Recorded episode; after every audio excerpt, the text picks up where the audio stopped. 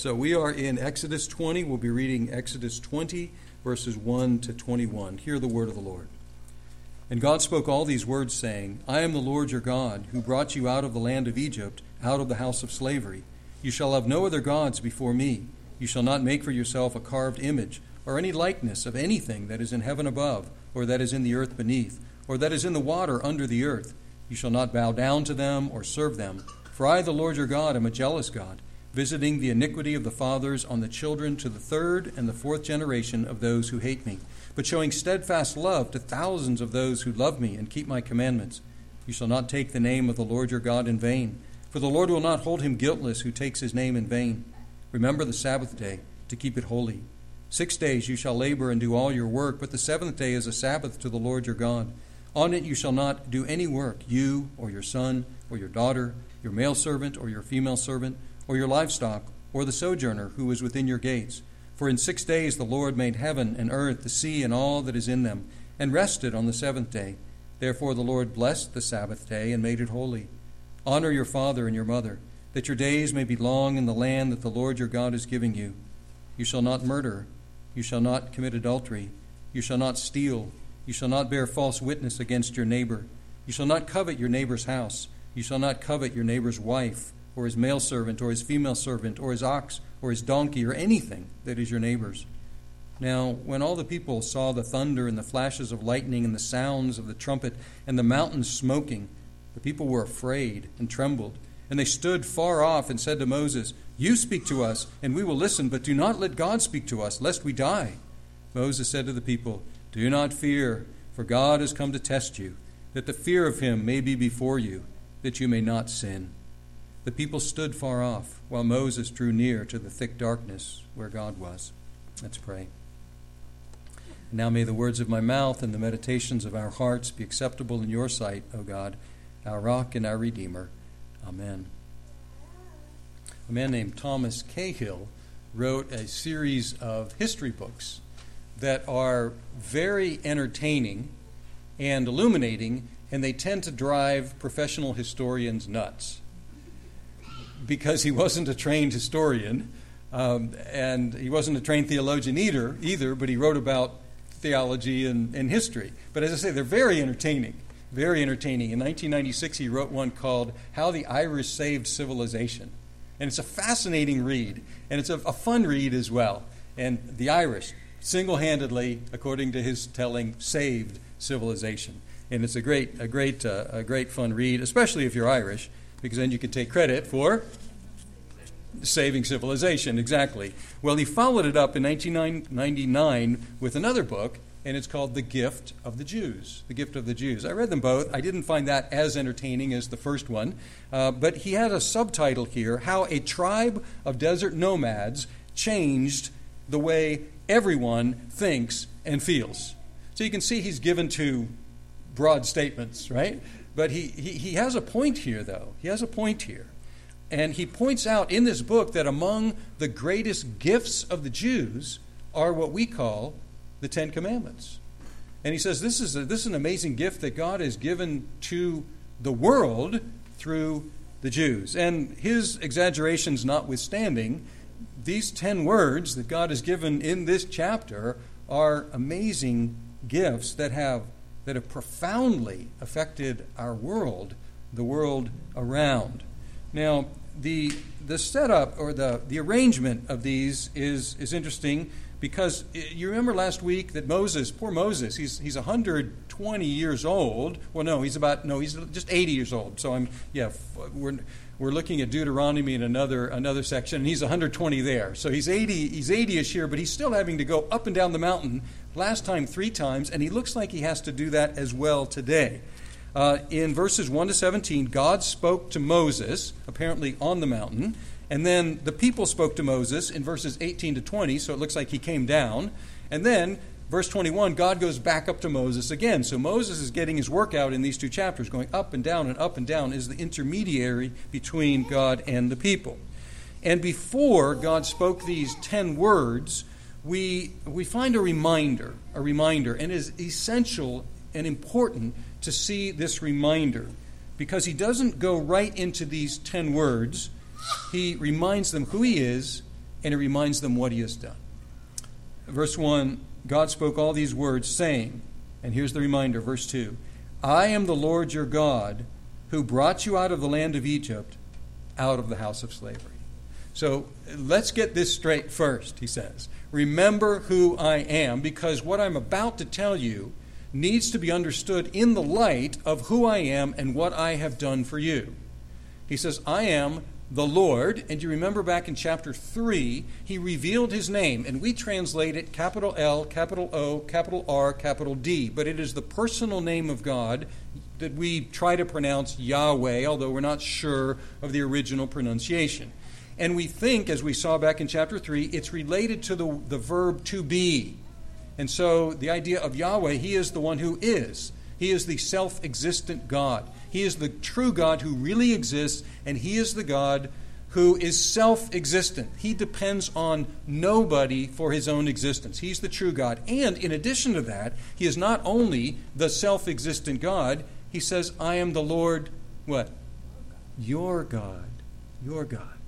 Now, they had other gods. The Israelites had other gods in Egypt. We know that Joshua gives a speech towards the end of Joshua, and he says, The gods that you worshiped on the other side of the Euphrates River back in Abraham's day, and then he says, And the gods you worshiped when you were in Egypt. So they had, they had worshiped other gods, and he's saying, Now I want, I want you to, to remember, I am the Lord your God. Whatever you might have worshiped in the past, I am your God. And uh, this is the God, then he goes on to say, What he had done for them. He brought them out, he bought them out. He redeemed them, as we have seen through the plagues and the Exodus. He bought them, brought them out of the land of Egypt. So he's saying, I am the Lord, I am the one who exists, I am your God, and I am the Redeemer God. I am your God because I bought you. I made you mine. I took possession of you. So let's let's keep that straight. And this is essential for us to understand what happens next in these 10 words that he's going to give us. And that is this this introduction places the law and the laws in their proper place. Uh, they are not they are not the way to get to God. You see, God has already come to them. He has already made himself their God. He has already redeemed them. He has already taken possession of them. So the laws are not given as a ladder to scale up to God they are given to the people whom God has already redeemed to teach them how to live. That's essential. Whenever we, we talk about the law and think about the law, we need to remember, uh, if we are part of God's people, that the law is given to us so that we know how to live as God's people, not how to become God's people in the first place. And we'll get back to that. But that's this introduction is, is very important in, in showing us how the law doesn't function and how the law does function. Now, um, as we go to these next words, there are several different ways that people divide these, these commandments here and, and prohibitions. The Eastern Orthodox churches and the Protestant churches, especially the English speaking churches, count verse 3 as one word. We count the introduction as verse 2, what I just read. That's the introduction, not part of the 10. And then verse 3, you shall have no other gods before me. That's number one. And then two, you shall not make for yourself a carved image. That is number two. And then we, then we go on counting from there. Well, not everybody counts that way. Jewish people count differently. They take what we call the introduction and they make that number one. That's the first word, the introduction. And then they put verses 3 to 6 as, as the second one. So you shall have no other gods, and you shall not make images. They make that into to one, to one commandment. And then, to complicate matters more, Roman Catholics, they uh, begin to count with verse 3, but they do like the Jews and count 3 to 6 into in one commandment. So don't have more gods before me and, and don't make images is one. One commandment, but then they're gonna they're gonna get to the end and they're gonna have only nine, right? Um, and so the tenth in, in verses 17 to what we call the tenth in verses 17 to 21, they divide into two. It's a fairly long one. Don't covet. And, and, and so it says, don't covet this, don't covet that, don't covet this. And they, they divide that into two, and so they still have 10. Now, um, the, uh, these don't come numbered, okay? The, the, verses that we have in here were not original, so these don't come numbered. So I am not going to go toe to toe with anybody to say this is how you must count these. However, the Orthodox and the Protestant numbering has the advantage of keeping like things together and different things apart. So it, it, it, makes a great deal of sense, and that's the numbering that we're going to be using. Now, it's interesting that we call these 10 things what? The 10 what? Commandments. But when you read them, there are very few commandments here. Most of them are prohibitions. And if you think of a commandment as being told what to do, very few of these are commandments. Eight of them are prohibitions. They are do not do these things in the form of you shall not do these things. So most of them are prohibitions. One of them is mixed. The, uh, what we call the fourth one is mixed. It's remember the Sabbath day and uh, don't work. So it's, it's, it includes a, a positive and a negative. And there's only one that is exclusively positive, which is honor your father and your mother. So most of these are negative, which is why in the Bible, I think, they're not called the Ten Commandments. That's, that's our name for them. They're not really called much of anything except in three places once in Exodus 34, and twice in Deuteronomy, Deuteronomy 4, and Deuteronomy 10. They are called simply the Ten Words. The Ten Words. And words is pretty general. It covers prohibitions, it covers warnings, and it covers commandments. And uh, we have in, in these 10 words these prohibitions, but we need to understand as you as we look at other laws throughout there are many laws, these are summaries of, of many others, we, we, we get the idea that these are these aren't saying everything we need to know. And if they forbid something, then by implication, they're requiring its opposite. And if they command something, by implication, they are forbidding its opposite. And we'll see how that works as we go through them rapidly.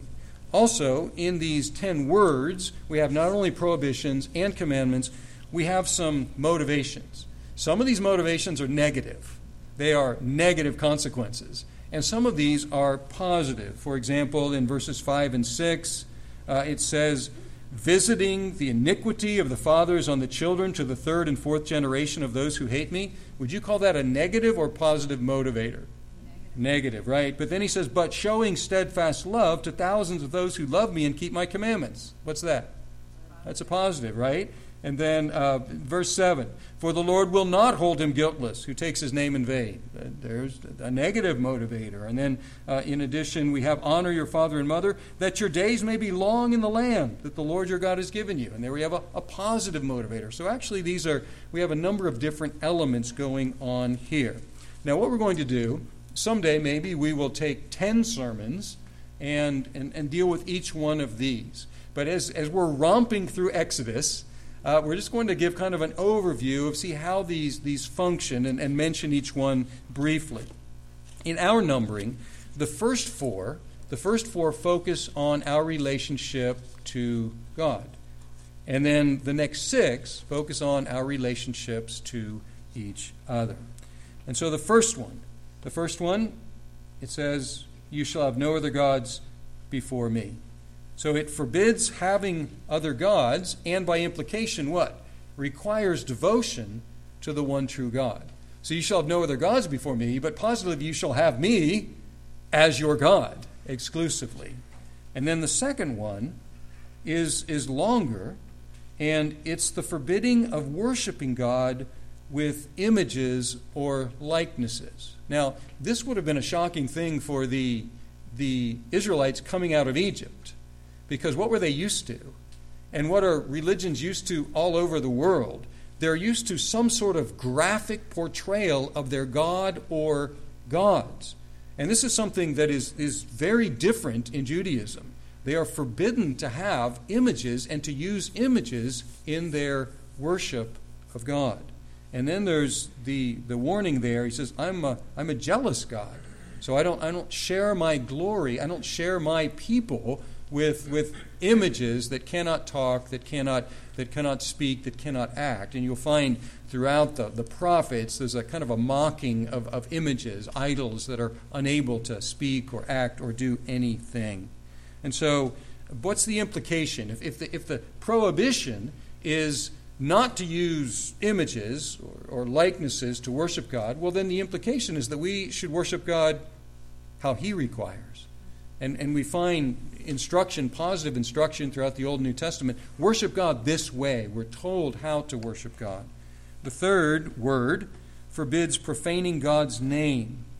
Uh, it says in, in verse 7 You shall not take the name of the Lord your God in vain, for the Lord will not hold him guiltless who takes his name in vain. And, and, and the name is not just a, a label, but the name indicates the person of God. So anything by which God makes himself known, that we need to treat that with reverence. And so that's the positive side. Don't, don't profane the name of God, but, but treat it with reverence. Treat the way he makes his name known uh, and with honor.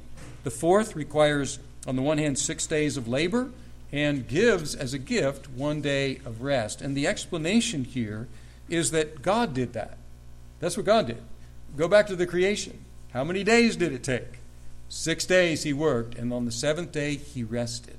And so that's the, the pattern here six days of work, one day of rest. So those are the first four that regulate our relationship with God. And then we have the next ones that regulate our, our relationships with each other, starting with our parents.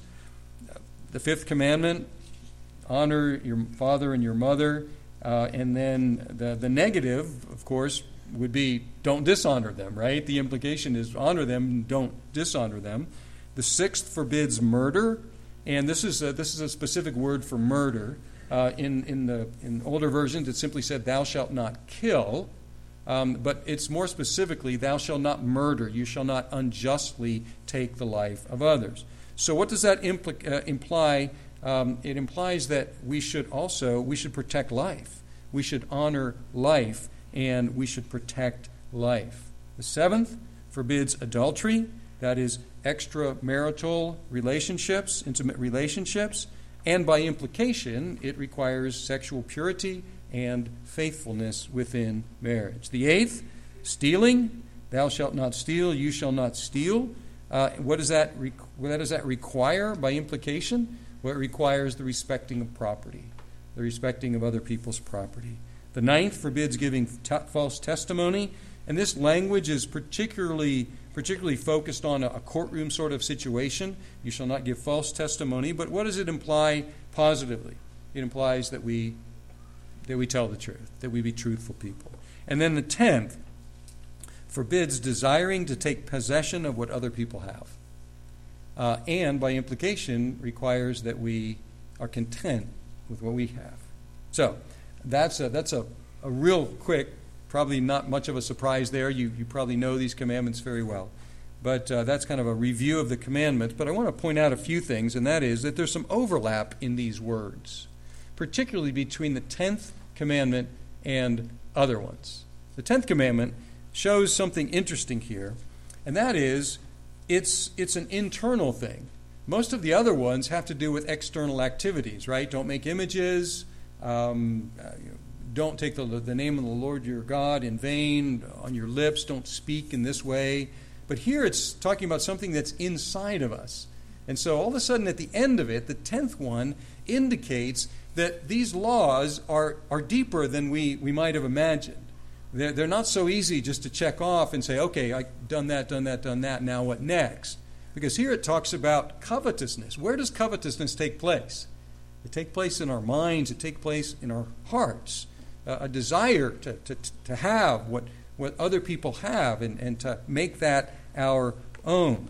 And uh, this, this overlaps with, with other commandments. For example, you shall not steal. Well, where does stealing come from? Where, where does it start?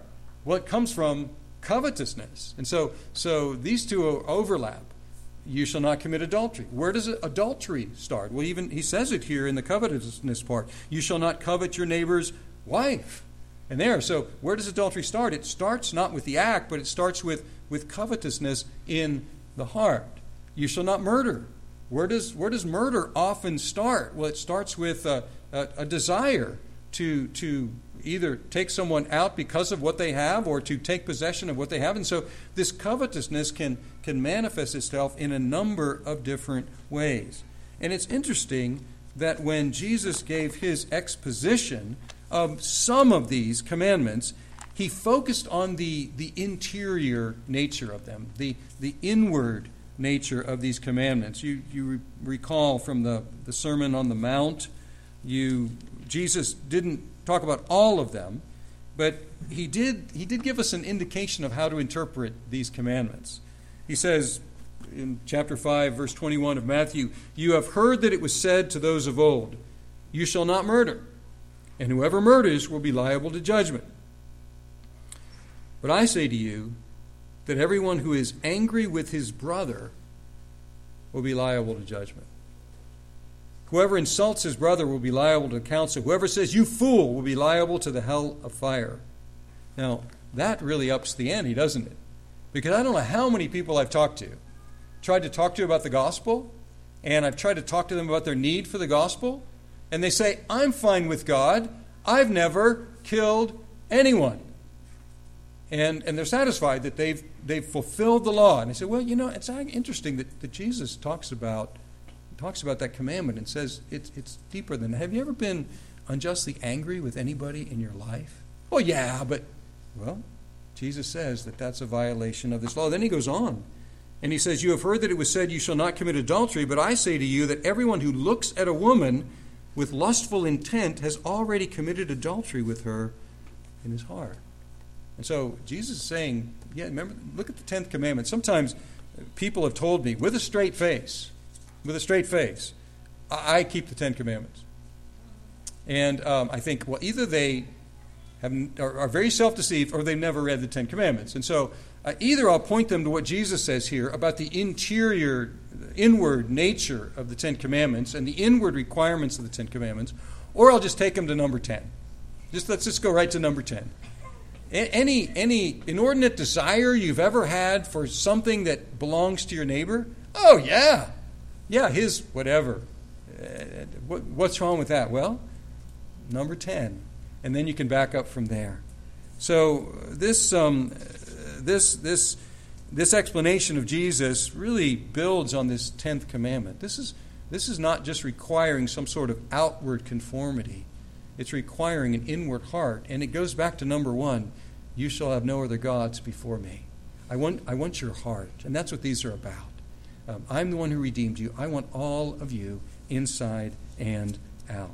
It's interesting to note that there's widespread consensus on the rightness of both of these, uh, most of these words. Like, look at the laws of the United States, but not just the laws of the United States, the laws of just about every country exclude some of these things. They, they're written into the laws. And even if they're not written into the laws, um, almost all humans, even if they don't practice them, want other people to practice them right? And so we testify, even if we don't practice them. So the, the thief wants people to respect his property, right? The adulterer wants his wife to be faithful. The murderer wants people to respect his own life. And so even if there's not a conformity to them, there is a testimony on the part of basically all humans that these are good and right commandments. In other words, they seem not only to be written down here, but they seem to be written on the hearts of all humans. Now, this is the giving of the law, and then we find the response of the people. And the response was, was not exactly perhaps what, what Moses was hoping for. Do you remember last week in the sermon, there was a concern that the people would break through and, and force their way up the mountain to go up to God. And, and God kept saying, Don't let them get near. Don't let them get near. I, am going to talk to you, and, and, and you go down to them, but don't let them break through. And in the response here, we, we find that there's no danger that these people are going to break through to God. They are terrified of God. They, they see the sights, the, the lightning, they, they hear the thunder and the roars, and the last thing they want to do is get near to God. Uh, it, it's, they were afraid. They, they stood far off. They said to Moses, verse 19, You speak to us, and we will listen, but do not let God speak to us, lest we die. That's the reaction to God's ten words. And I don't even know if they had the, the words yet. They just saw the sights and heard the, the, the phenomena that, that surrounded the giving of the law, and they said, Don't let God speak to us. We don't want to hear from Him lest we die. We are afraid that His words will kill us. And then they said, Moses, you go up. You go up. We, we, don't, we, don't want, we don't want to go up. We want you to be our intercessor. Now, Moses tried to calm the people down. Verse 20, he said, Do not fear. Do not fear. For God has come to test you, that the fear of him may be before you. So there's something of that fear that was a good thing.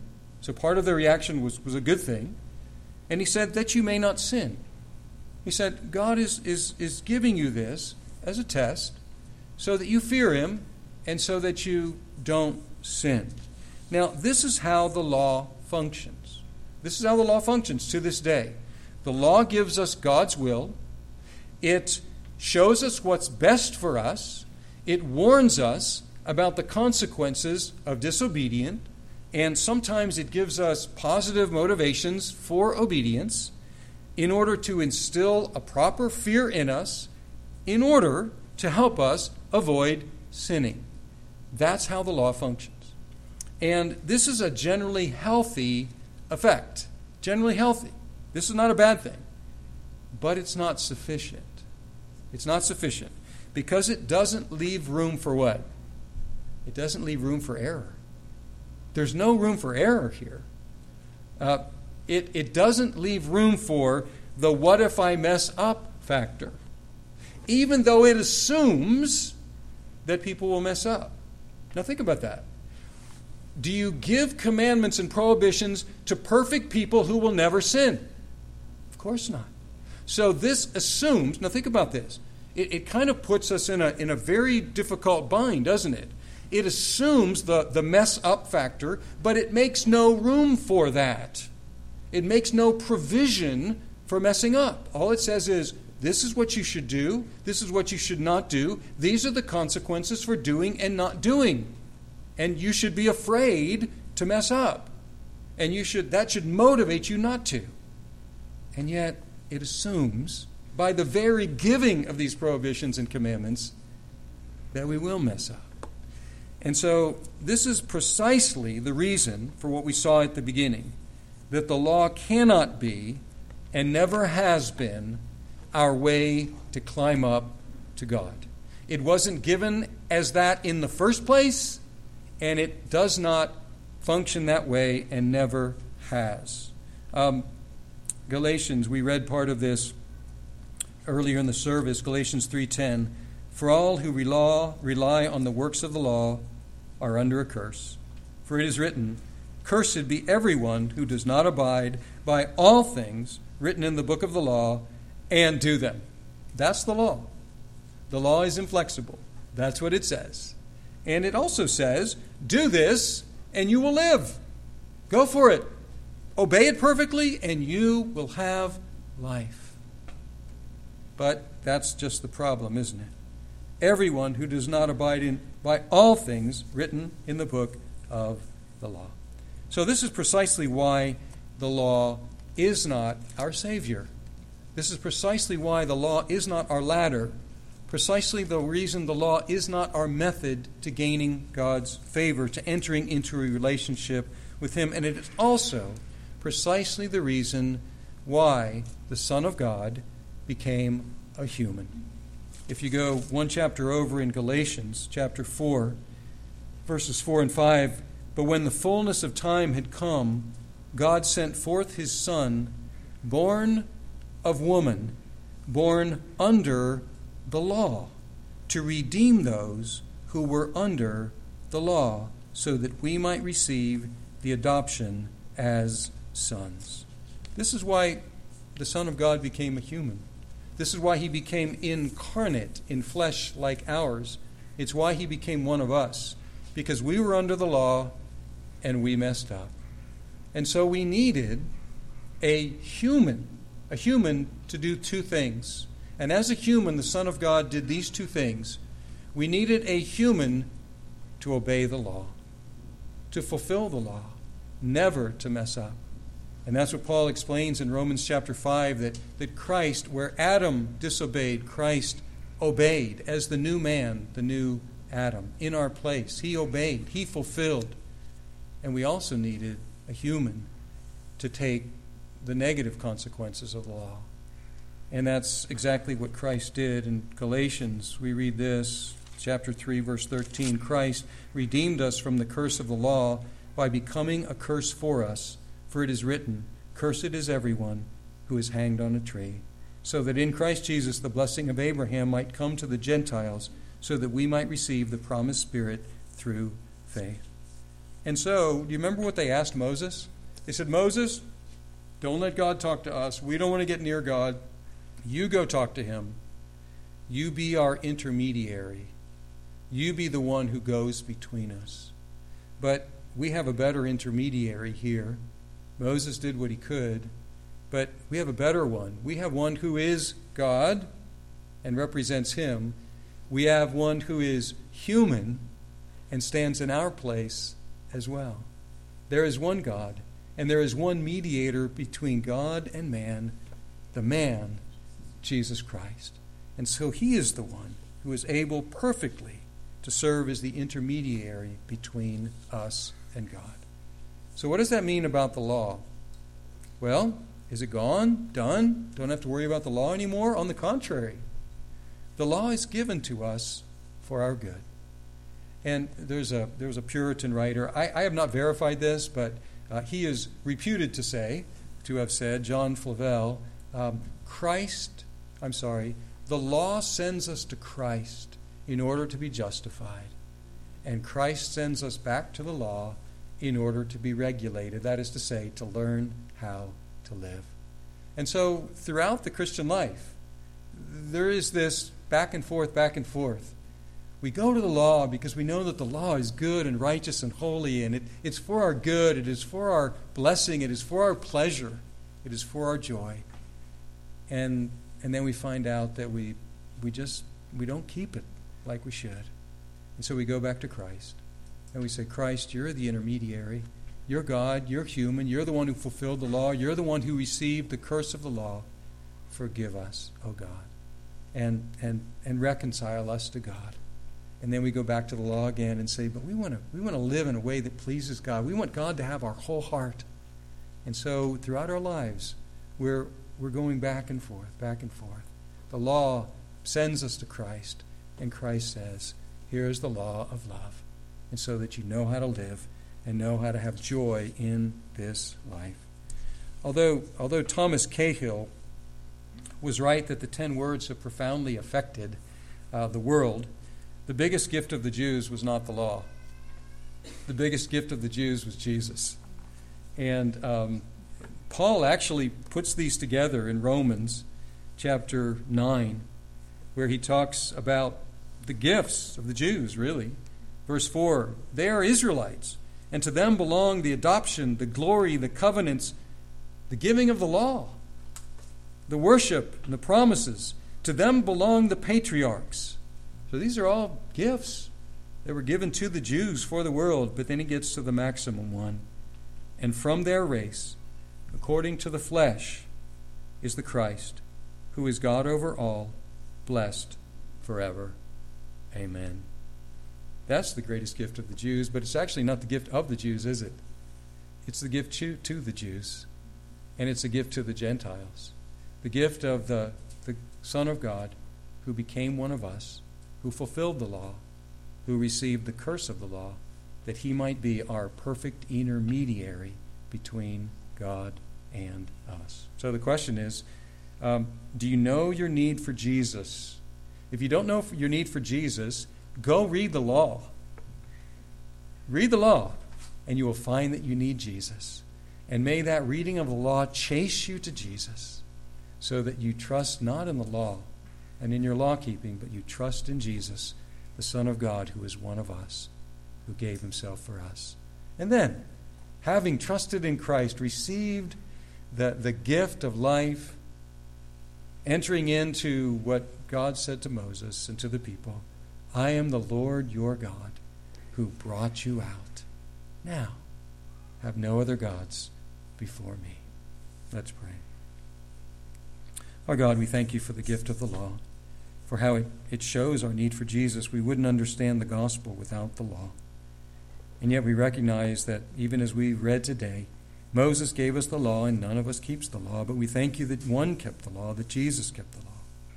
And we thank you that that law drives us to Jesus and continues to teach us how we might live here in a way that glorifies you and is best for us. So we pray, O oh God, that we would, with our lives, honor your law, and that we would also, as we're in that, that effort by your grace to honor your law, that we would constantly see our need for Jesus, and that we would constantly be relying on him.